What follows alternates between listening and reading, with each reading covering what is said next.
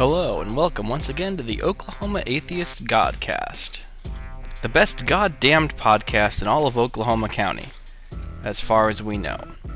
This is episode 76, Probing the Problem of Privilege, in which we try to think deeply about the problem and try to check our privilege and understand what that means. It's not going to be easy, but we're going to have a go of it. Uh, today I have with us uh, a number of people, uh, some of which are more privileged than others. uh, we have uh, Abby, Hello. Chaz, Hello.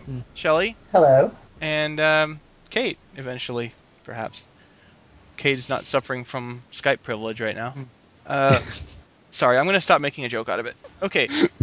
I guess the first question is, well, why why did this come up? Is that we want to start with why it came up? Yeah, it'd probably be. Yes, let's do that because uh, it's been kind of ruling our li- our our internet night lives Yeah, it, it kind of has. weeks. So, Free Thought Blogs is, as far as I know, the dominant free thought real time blog collective. Uh, there, there might be other places in the world where you can get more free thought, but not in English and, and not on a daily basis.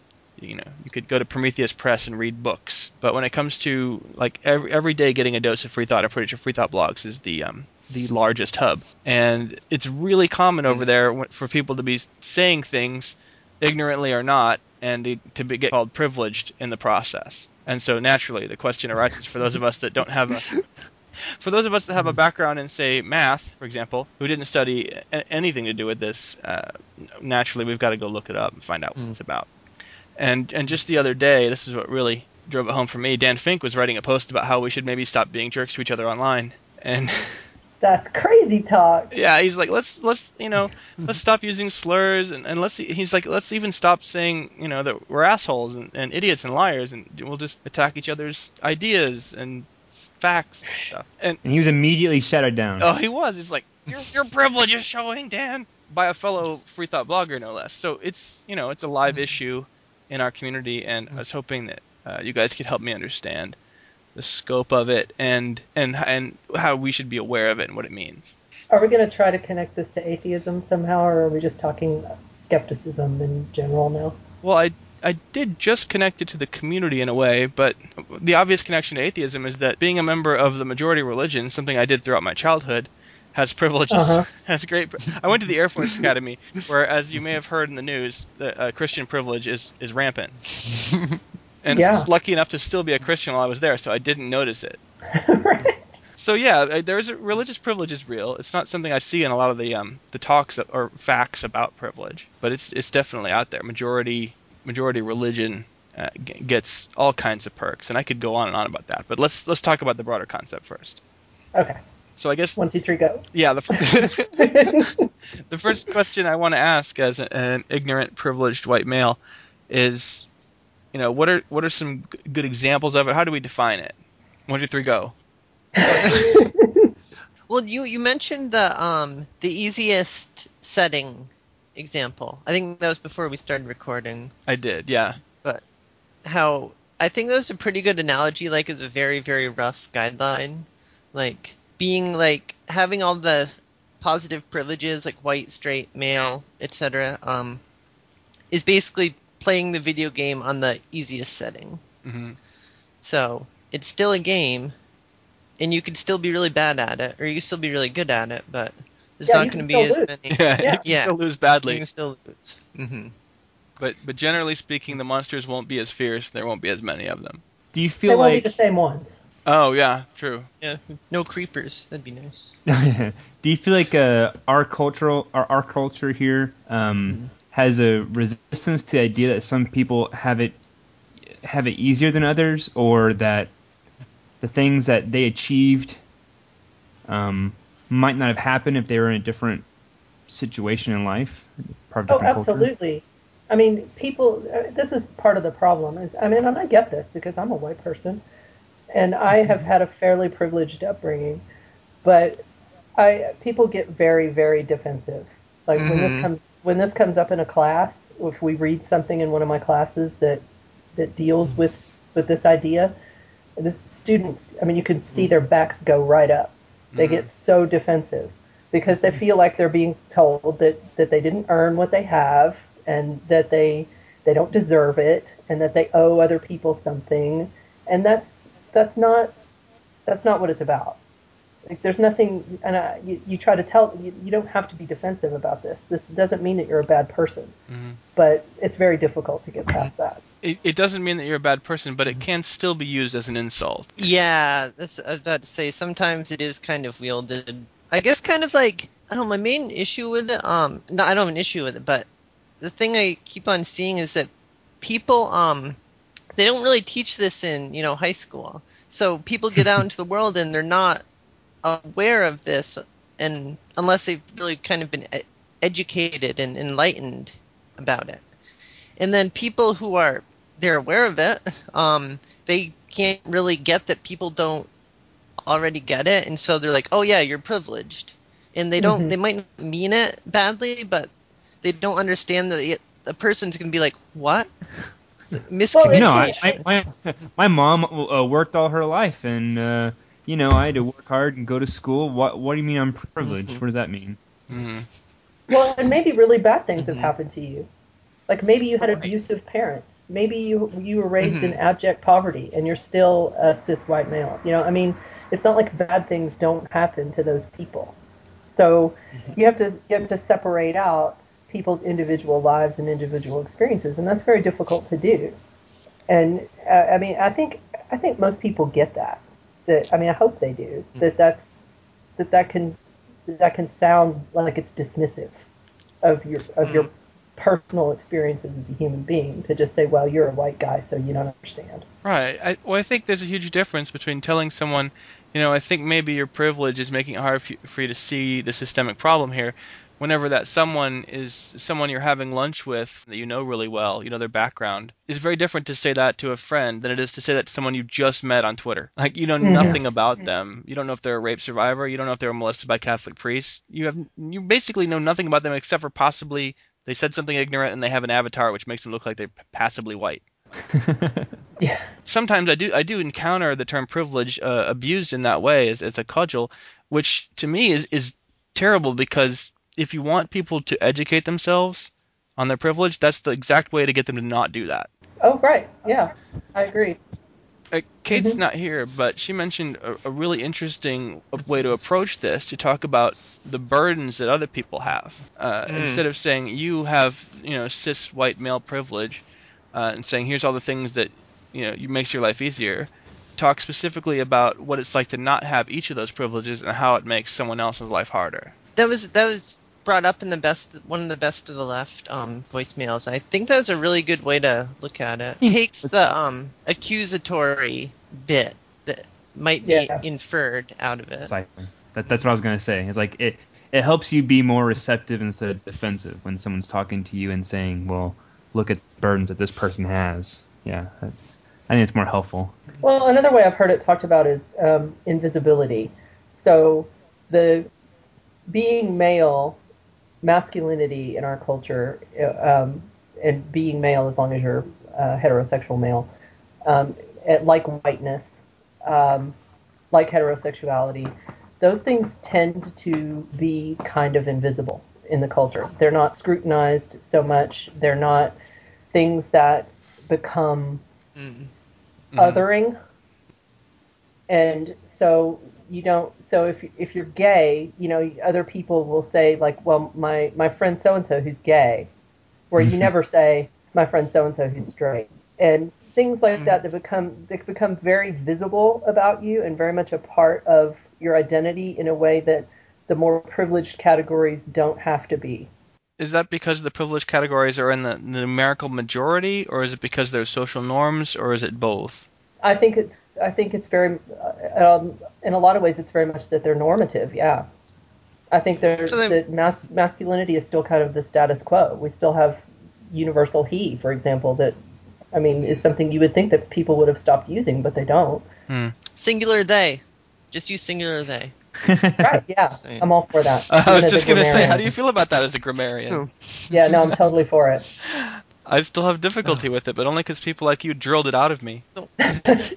You're welcome. I, I suppose I, I want to cover the how how broad privilege is. like we, we mentioned a little bit about class privilege, about what it's like to grow up in a, a middle class, at least uh, with with access to education and, and the usual amenities that we consider what we want people to have. And we talked a little bit about race privilege, about what it's like to go around without encountering racism.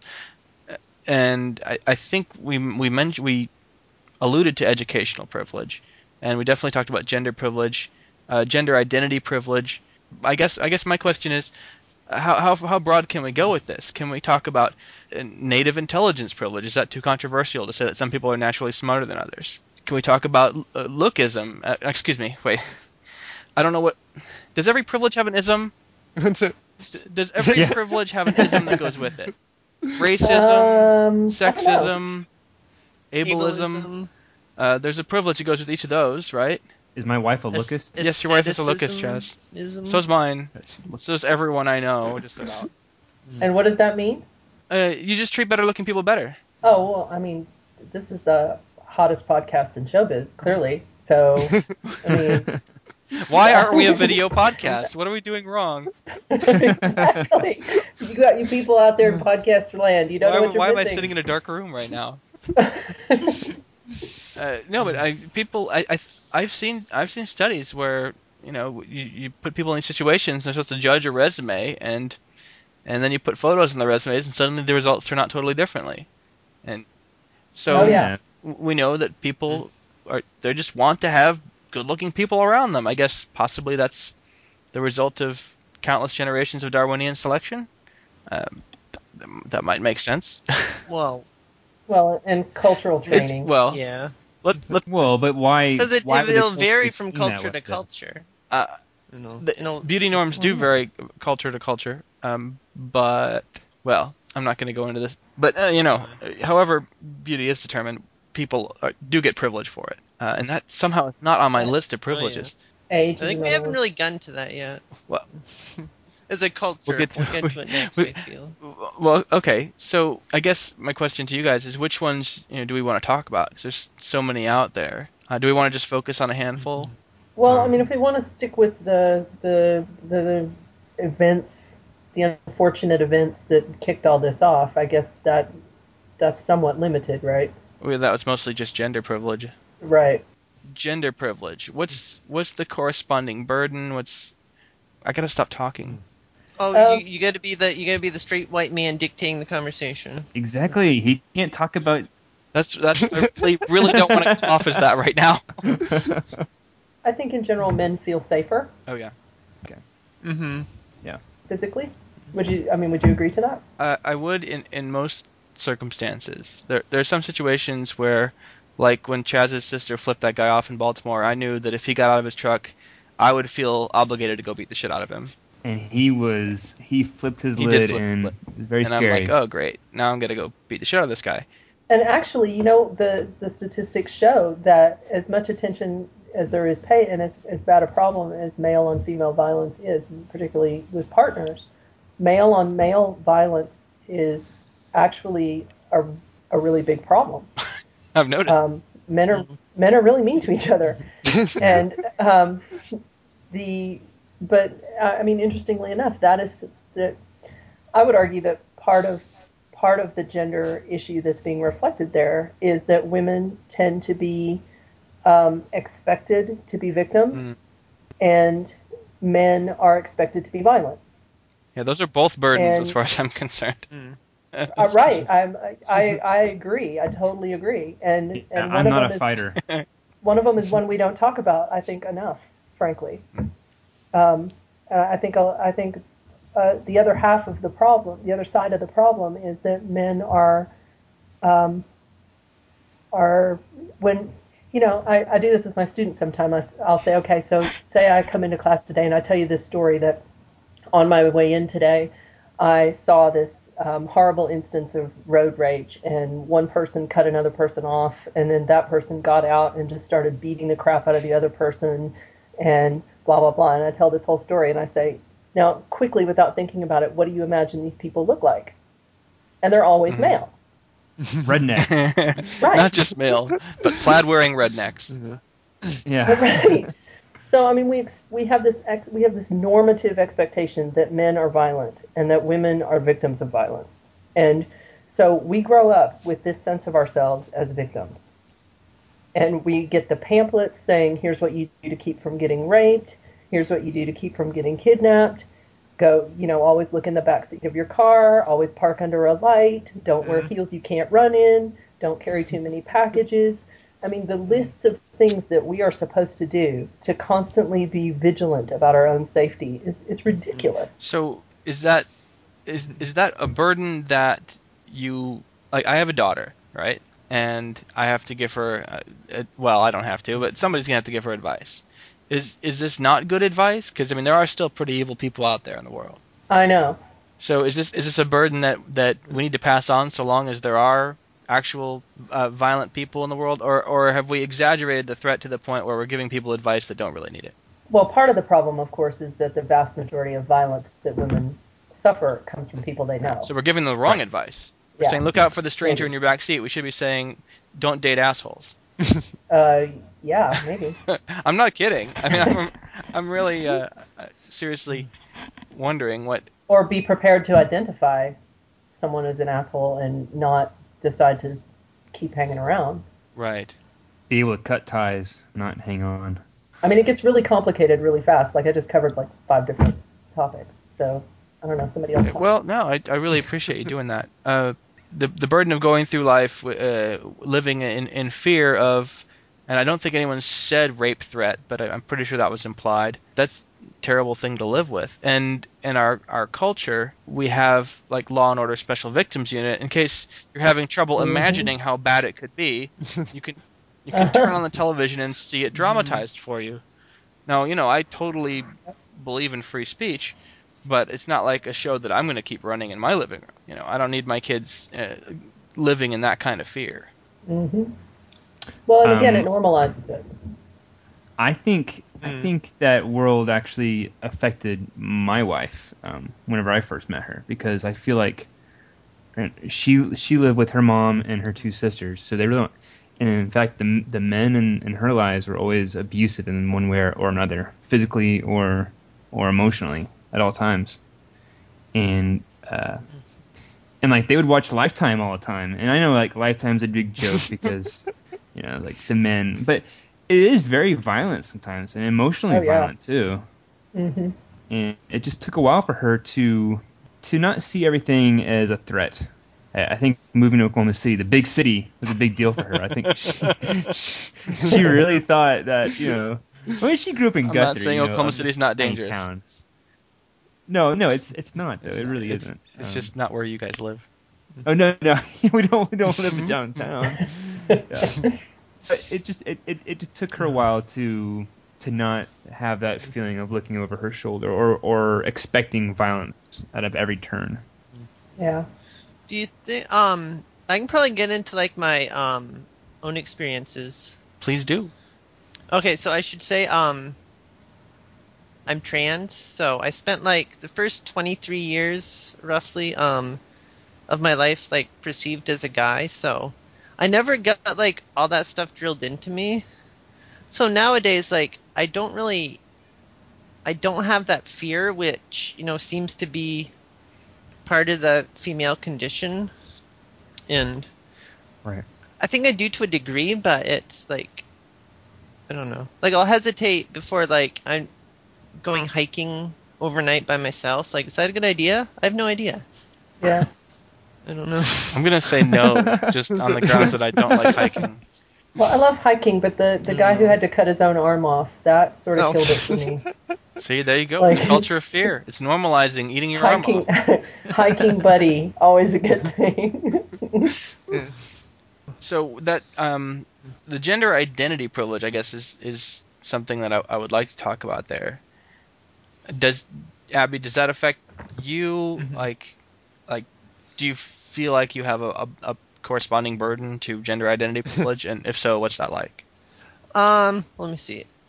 I don't have like it's not like um totally like I'm trying to say this. Um like I only know like what I know, so it's hard to really like self-examine what I feel. You I you'd think that I'd have like oh, it was totally different before, and now everyone treats me differently, and like they do, but it's really hard to like pin down because I didn't really pay attention to it like that. Like I don't know, and it's hard. I mean, it's on the day to day level, it doesn't really affect me. Like I wouldn't say it's a burden anymore if we're gonna phrase it like that because I I get I apparently I pass and so I can get through the day. You have you have passing privilege. Yeah. That's definitely a privilege because I mean that that is one thing that's definitely like a stark thing I noticed when I first started transition and I didn't pass. You know, it was hell, and so Yeah. and then it, things got a lot better and that was that's definitely a very there's definitely passing privilege and it's definitely incredibly important. So I have a, I have a question about, uh, and this is sort of meta, but we're talking about like these privileges and burdens. Shouldn't that just be how we treat everybody? Shouldn't part of our goal be to take away the burdens and then make the privileges not noticeable because we don't treat people differently? I mean, I'm asking seriously. What's what's what's the goal here? What's isn't the end goal to get to where people are not assumed to be anything? I'm, More I'm than an individual. Right. Mhm. Sh- shouldn't we go into each interaction, each new interaction with somebody, not trying to call on a vast wealth of stereotypes? to- Well, that I mean that's part of the defensiveness too, right? You're trying to take something away from me, is the response when. So, you know, that's the whole sort of reverse racism bullshit, um, Yeah. or the whole Chick Fil A thing. How the you know it's actually Christians who are persecuted somehow. Wait, the fuck? What? How? did- Where'd you? How'd you get there? Oh, do you have to edit that? nope. Um, yeah. I, I mean, really, like, I mean, how do you get there? You know, really, you're going to try to say that you are the victim of some sort of reverse discrimination because people say, "Hey, stop being a bigot." I, I mean, but but but that's what they say. So. So I, I totally see the problem that you're outlining. Like how, how do we how do we do this so no one feels threatened, or no one has to feel threatened? I mean, I'm not really that worried about having people th- feel threatened, honestly. Yeah. But um, it's not it's not our business to make them not feel threatened. Yeah, I don't- Like when you say people like feel. Abby said, I don't think it's really our responsibility to to try to make them comfortable. But the privileged people, like Chris. right, right. But but the fact is that that you know it would be nice if we could you know can't we all just get along, right? It would sure it, it would be nice. Uh, may rest in peace. The fact is that that big cultural movements, civil rights movements, that kind of thing, they don't generally go painlessly. Hmm. Like somebody usually feels threatened. I So I don't want to threaten religious believers as an atheist, and here's why: there's still so many more of them than there are of us. yeah, that I feel like uh, we're- we're going to do a bit better if we try to encourage them to be tolerant of. I mean, they already have to tolerate all these heretics that they think are going to hell who are also religious. so why can't why can't they also tolerate people who don't believe in any religion and are uh, going to hell as well in their view? Um, I, I guess what what I'm saying is I I don't see the point in trying to piss off religious people unless they're being complete assholes and like like Yeah. the Chick-fil-A people in which case absolutely you've you've got to poke back sometimes but but generally speaking I don't see the point in just insulting religion across the board whenever there's so many religious people that I like to work with on social justice issues. Sometimes you can Wow, just you can are you- What? Sorry. Did I just say something controversial there? No, you're just uh, controversially in agreement. So I don't know. With who? With like Stedman With- or the Harvard Human No, with Rights with me, I just I don't know. I didn't Are we forget you're a nice guy. That's because you've been watching me on Twitter. uh, Well, I don't see the point in, in you know necessarily in trying to piss off anybody. Um, I, I I don't really. I conflict makes me uncomfortable, so uh, I don't seek it out. But I I have had people say to me, friends, people I like who like me, say to me, "Don't you understand that w- as soon as you say you're an atheist, you're automatically you automatically make fe- people feel uncomfortable. Like they think that you think they're stupid. and wrong. And uh, my response was, they think I'm going to hell for eternity. Like I think, I think I don't, I don't, I you know, your evidence doesn't convince me. Is is kind of a little more mild than you deserve to be tortured forever. So Mm. how's that my responsibility to keep them from feeling uncomfortable about the fact that I exist? Yeah, this is Uh, where Christianity has become so normative that it's assumed that hell is not an offensive thing to believe in. Right. Like it's just true. So you know, it's not my fault. Um, you know, I'm sorry that that you're going to hell. I don't want you to, but hey, you know, them's the facts. It's like, wait, know- no, you can't just say that. so I, I mean, uh, the, you know, that again, there's it's always so much more complicated than just why can't we just be nice to each other? Because just the fact that gays exist, just the fact that, that trans people exist, is somehow uh, threatening to some of these people. They're And- walking around acting all normal. What the hell is wrong with them? They want us to talk to them like they're normal people. Yeah, they want they want to have the same life as mine. I mean, what? How's that supposed to work? I, I, I could be wrong about this, but I think part of what bugs people, especially old-fashioned people from certain parts of southeast Oklahoma, uh, ab- about uh, transgender or gay or just, just any atheist, anybody who doesn't fit their idea of how people are, is that you have to think about it. You have to you have to talk to this person individually and figure out where they're coming from. And that's Yeah. it's that's just too much. It's it's so much easier to just have binary gender roles and like the woman stays home and cooks and everybody has their their place. It's just so much easier when you know exactly what you're dealing with without having to think about it or talk to people. Yeah. hmm Well, is it is it that that setup's inherently simpler, or is just what they're used to?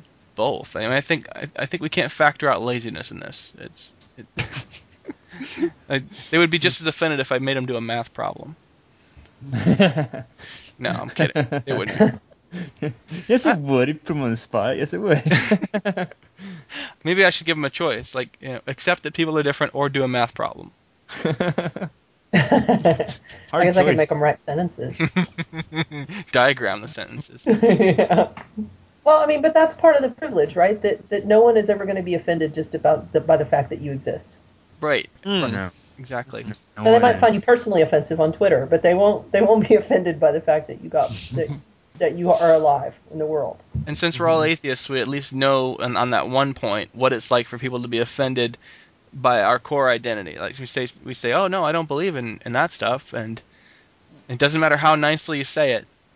Right. People. wait, wait, no, hold on, hold on. We have another Okay. privilege, What's that? geographical privilege. Oh my God, we showed you. Because- Mhm. And we, Because I'm in Vermont. No, wait, you have geographical privilege more than we do. Yeah, you have geographical burden. Well, c- compared to you, Because Oh, in yeah. Vermont, like being atheist isn't a big deal. Like no one, no one, like we're there's cons- definitely conservative people here, like my parents, but um, nobody's. Very few people are like really religious, so atheism is not an issue. And of course, like other things, like we were the first state with civil unions. I mean, just because we're cool. Mm. So I have the benefit of being surrounded by cool people. So that's that's a privilege. Yeah, we really have to seek them out. well, well, we get cool people who've been challenged in their lives, though. How to Mm, deal these- yeah. that's a good point. We do have like hippies and woo woo Yeah. people. hmm I don't know what to do about the woo woo. And I don't see anything on my privilege privilege list to where to where that comes in.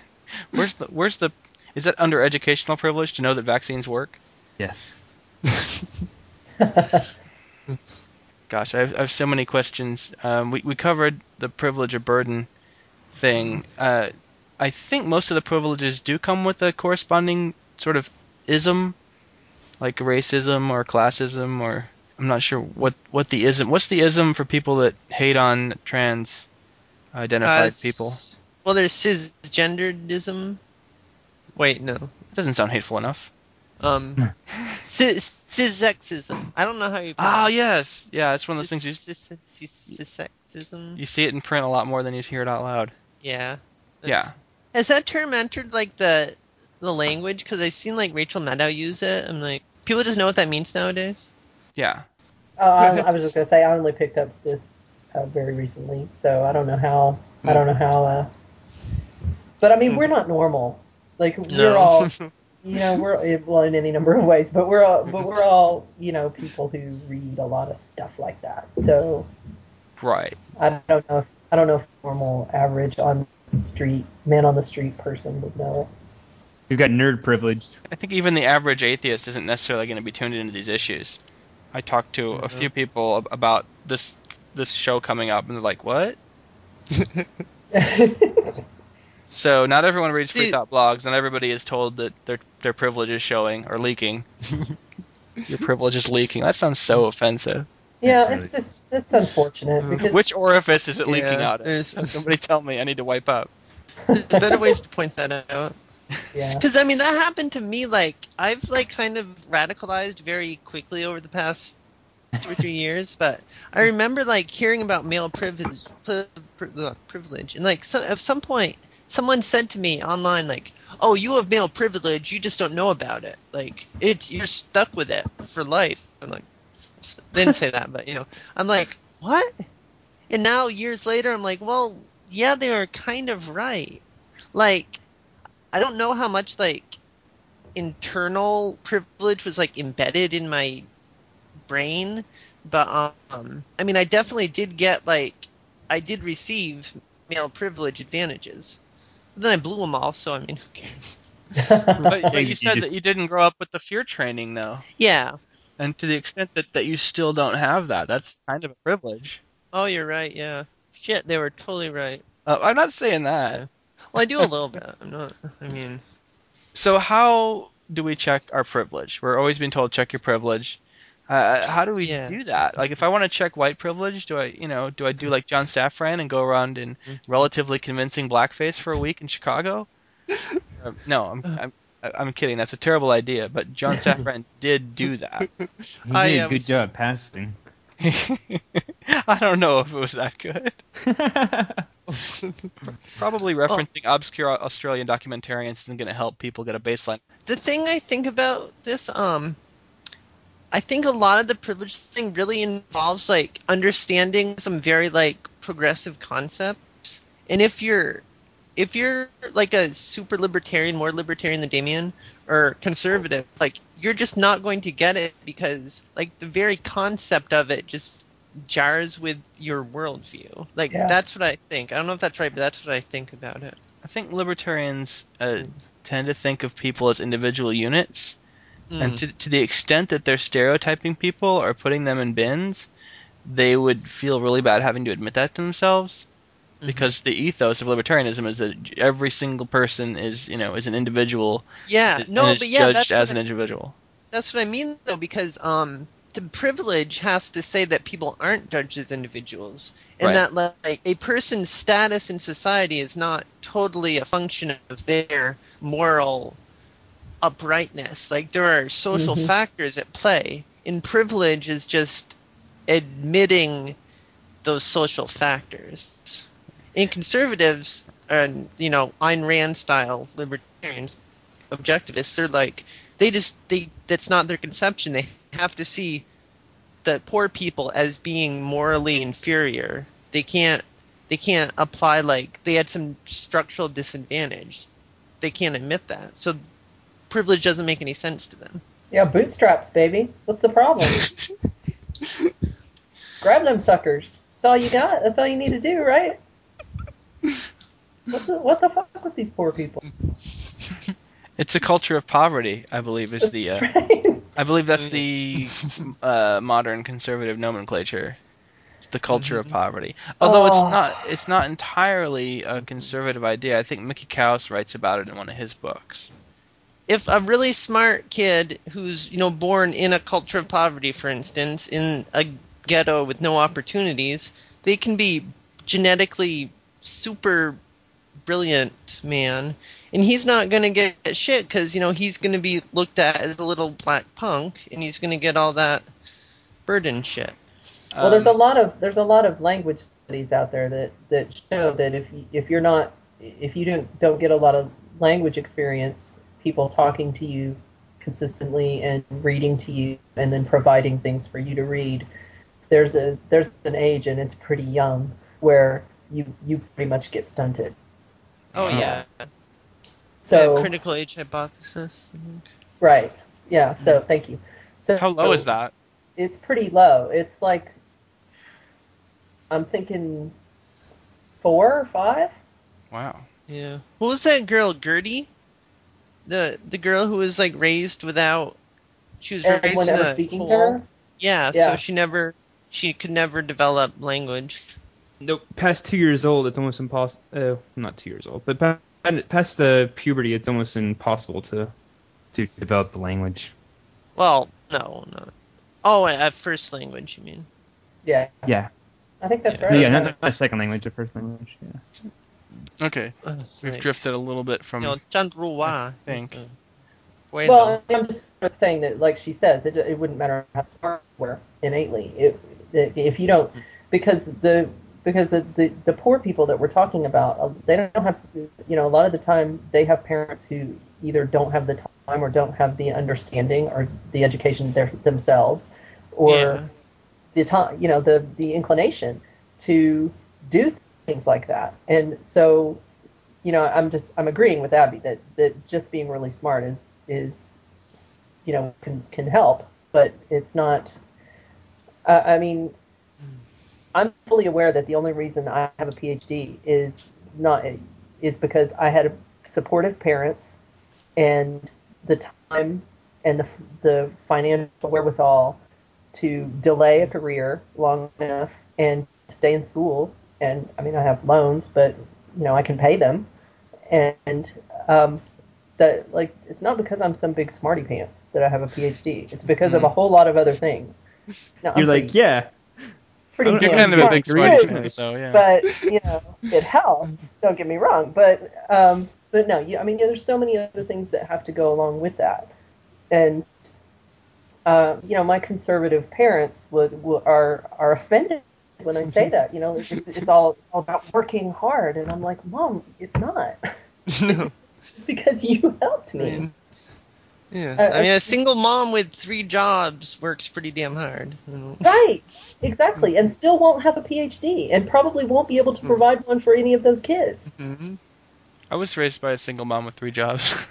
this is not the time for me to go back on my earlier claims of privilege, but but I did do that for a while. But my mom always read books to me though, even when I was very little. So that's something. Yeah, I I mean, I had a decent, good, you know, middle class, lower middle class, I don't know, like upbringing. And um, I was in college for two years before I had to throw it all away to deal with deal with the the trans stuff. So, like, there's a way I just I miss my privilege. Well, it seems to me like it, it's a privilege just not having to deal with that. Like if you feel comfortable, um, like I I look like a guy and I feel like a guy and I'm comfortable with that. That's a privilege in and of itself. yeah, that some of these privileges, there's there's well most of them, a, a certain amount of hard work can overcome a lack of educational privilege, right. right? And and and and class privilege. hmm And I I don't know what you do for age privilege. I think everyone Right. ages at the same rate. Yeah. Uh, but a certain amount of hard work can overcome body size privilege issues. If if I work really hard, I can change my body size. I've done it before.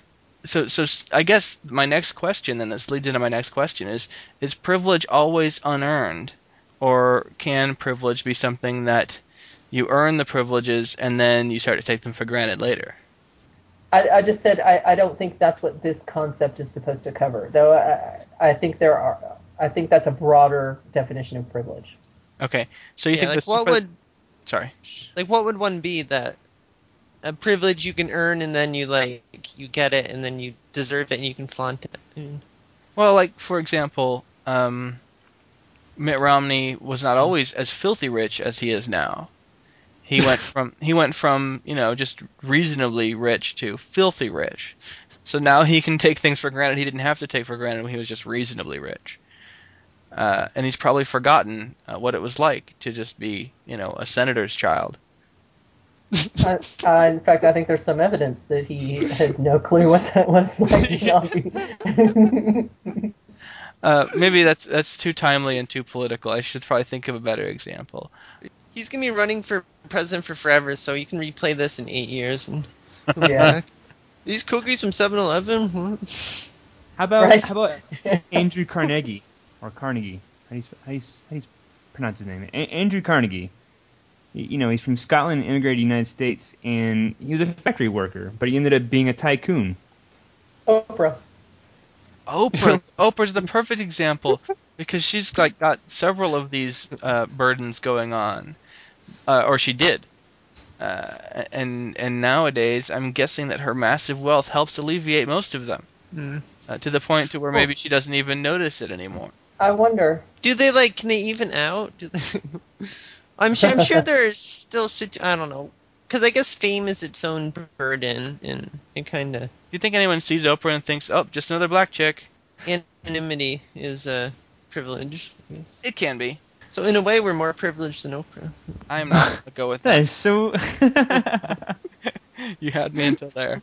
But, I mean, the the Oprah argument though is the one that people always make. What where, when you try to talk to them about, you know, it's harder for. I don't know if you noticed, but it's harder for people who aren't born white, just kind of in general. and they say, well, what about Oprah? She's the richest woman in the world, right? well, that's silly. She's richer than J.K. Rowling. It's anecdotes. I don't know. But I, I mean, you, but uh, that's what they they point to somebody and they say, well, that person. And the argument, of course, is, well, if that person can come up from wretched poverty and racism and whatever else, then Mhm. everyone should be able to do it, If that person can win the lottery, everyone can. But right? but like, Mhm. so obviously that's a terrible argument. But my my point about Oprah is she used to have to not buy pistachios. Uh, when she this is a story that she told how she'd go to the gro- yes I'm I'm in tune with Oprah. She'd go to the she'd go to the grocery store and she would look at the pistachios and she loves them. They taste great, and and she would have to uh, not buy them because they were way more expensive than you know everything else she was shopping for. And then eventually, you know, when she made it and got a got a good job, she knew she could buy pistachios. Now, m- my point is that I'm I'm not sure how deeply her her memories of being unprivileged uh, hold with her on an everyday basis. I'm guessing that if if wait staff doesn't do what she asks reasonably quickly, she gets annoyed the same way any rich person gets annoyed when they're not being served properly. Mm-hmm. Yeah. And Yeah, that's probably I when- live in when- Edmond, so I see this happen pretty regularly. When people level up their privilege, they forget what it was. What it was before. Right. I wonder. I I'm wonder though. at. I do. I see, you know, if I'm going to armchair psychoanalyze Oprah, which why not? Um, she seems she always appears a little desperate to me. What? The needing to have her own magazine with her picture on it every month, her no, her own You wouldn't TV do that? channel. vanity. I would do that in a minute. I'm not sure. I'm not sure. I think I think she's got and the the weight going up and down and the I I think she's still got plenty of insecurity. I I I think she probably fronts pretty well and maybe she maybe she denies that. Yeah, but, But- like, but many successful people are insecure. I mean, I think Sure. every successful it's like comedian comedians. is massively insecure. Oh yeah. Yeah. I Yeah, that, sure. that's that's like me, me, me. uh, That's uh that's part of insecurity. So I don't know that that's part of privilege. I mean, it may be even a privileged thing to be concerned about yourself. To No, worry. that's what I'm saying. Navel I'm- gaze. That's a privilege. Yeah, Navel no, gazing is a privilege. Yep, I, I'm just is. saying I don't think she's cured. No, I, I was just. I just wonder, like, you know, why do we have to restrict privilege? Like, if it's still a privilege, then what? You know, why does it have to be a hereditary um, thing in order to qualify for privilege? Oh, you mean wh- why does it have to be unearned in order to fit the definition of privilege that we're talking about? Yeah. Like, if it's privilege, it's privilege. If it's if you've unburdened yourself while other people still have that burden.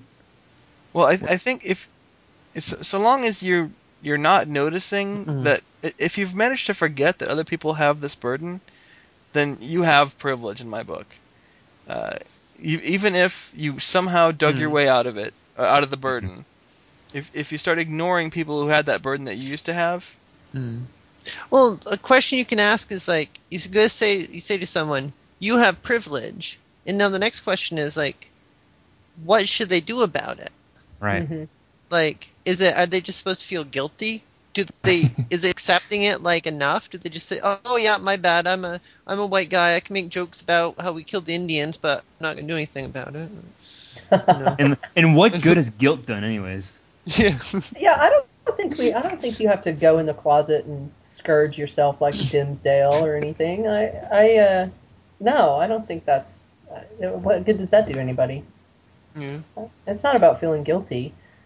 Um, I Well, don't is know it a you have tool to then? do anything about it. it it's, um, you know, it, it's. I guess it's just try do your best not to use it against anybody. Mm. Like, be aware of it. Yeah, Like, and be what I aware. think- I was just going to say, be aware of situations where you might be employing it in ways that that takes advantage of someone else, and try not to do that. mm. like you might you you won't even be aware of it, but you should be aware of it. Yeah. So be aware. Right. You, well, you can't know what you don't know. There's known knowns, known unknowns, and unknown unknowns. And No, so no. privilege is an unknown unknown It sometimes. really is. You could be So, yeah. uh, Secretary of Defense. Totally. I think I think that's still a good like analogy. I've used that before. I don't know. yeah, actually, of all the stupid things Rumsfeld ever said, that's not one of them. I do not. I, I heard someone. I heard someone. I read someone on Slate say that wasn't a, that wasn't one of those dumb things. I have so many things I'd love to call him out on. That's just not quite on the list. Well, guys, I have hard time um, at parties just striking up conversation. Should this be one of my worries? Is that I'm um, paralyzed with fear that I'm going to um, like wind up with privilege leaking out of me in front of people? Are you suffering from a lack of extrovert privilege? yeah. Well, I guess I am. I, I wasn't trying to. Uh, They make special garments for leaky privilege. Yeah. Your privilege is leaking. Try Depends. Oh God. Depends Mouth Edition. Well, one of the things I kind of think, um, I think kind of like what I said earlier, I think the privilege concept kind of comes out of a larger, like, progressive, liberal, like, conceptualization of the world. So, like, privilege itself is just kind of like a facet of it. You can't, like, drill privilege into someone's head or drill the concept of it if they don't, like, have Care. already kind of a, yeah, Hmm. have kind of like a, um, empathetic worldview hmm and like Did we just lose the libertarians again? yeah Uh, well, yeah. Well, Chaz, Chaz and I are both former libertarians, uh, so you know. I guess if anyone's going to speak up for them, it's, it's got to be one of us. I don't I don't to I don't mean necessarily to- think. So- I, I think that an education of the world and um, different poverty and learning why that happened is more important than understanding privilege itself. I mean, I think privilege is just something that can come about naturally. Uh, uh, uh, knowing about privilege, you don't have to know about that key word as, Mm. as long as you have knowledge of like why someone's in this uh, desperate situation, why they were prejudiced against all their life. That's more important than understanding. Like if someone starts saying, "Well, you have privilege," and I start thinking, "Well, what does that mean?" Well, it means that you you didn't know these things. Like, oh, okay, that makes more sense to me. Yeah. So you're saying that if somebody has a, a wide-ranging and comprehensive sense of all the ways of all these different burdens we've been talking about, the burden of racism, the burden of sexism, um, the burden of cissexism, uh, the burden of ageism, the burden of lookism.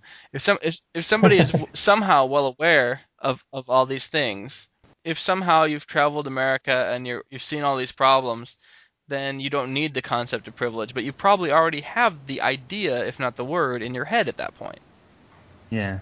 right? I mean, you have a sense of some people go around sort of carefree, not worrying about this stuff, and other people Yeah. have to think to themselves, uh,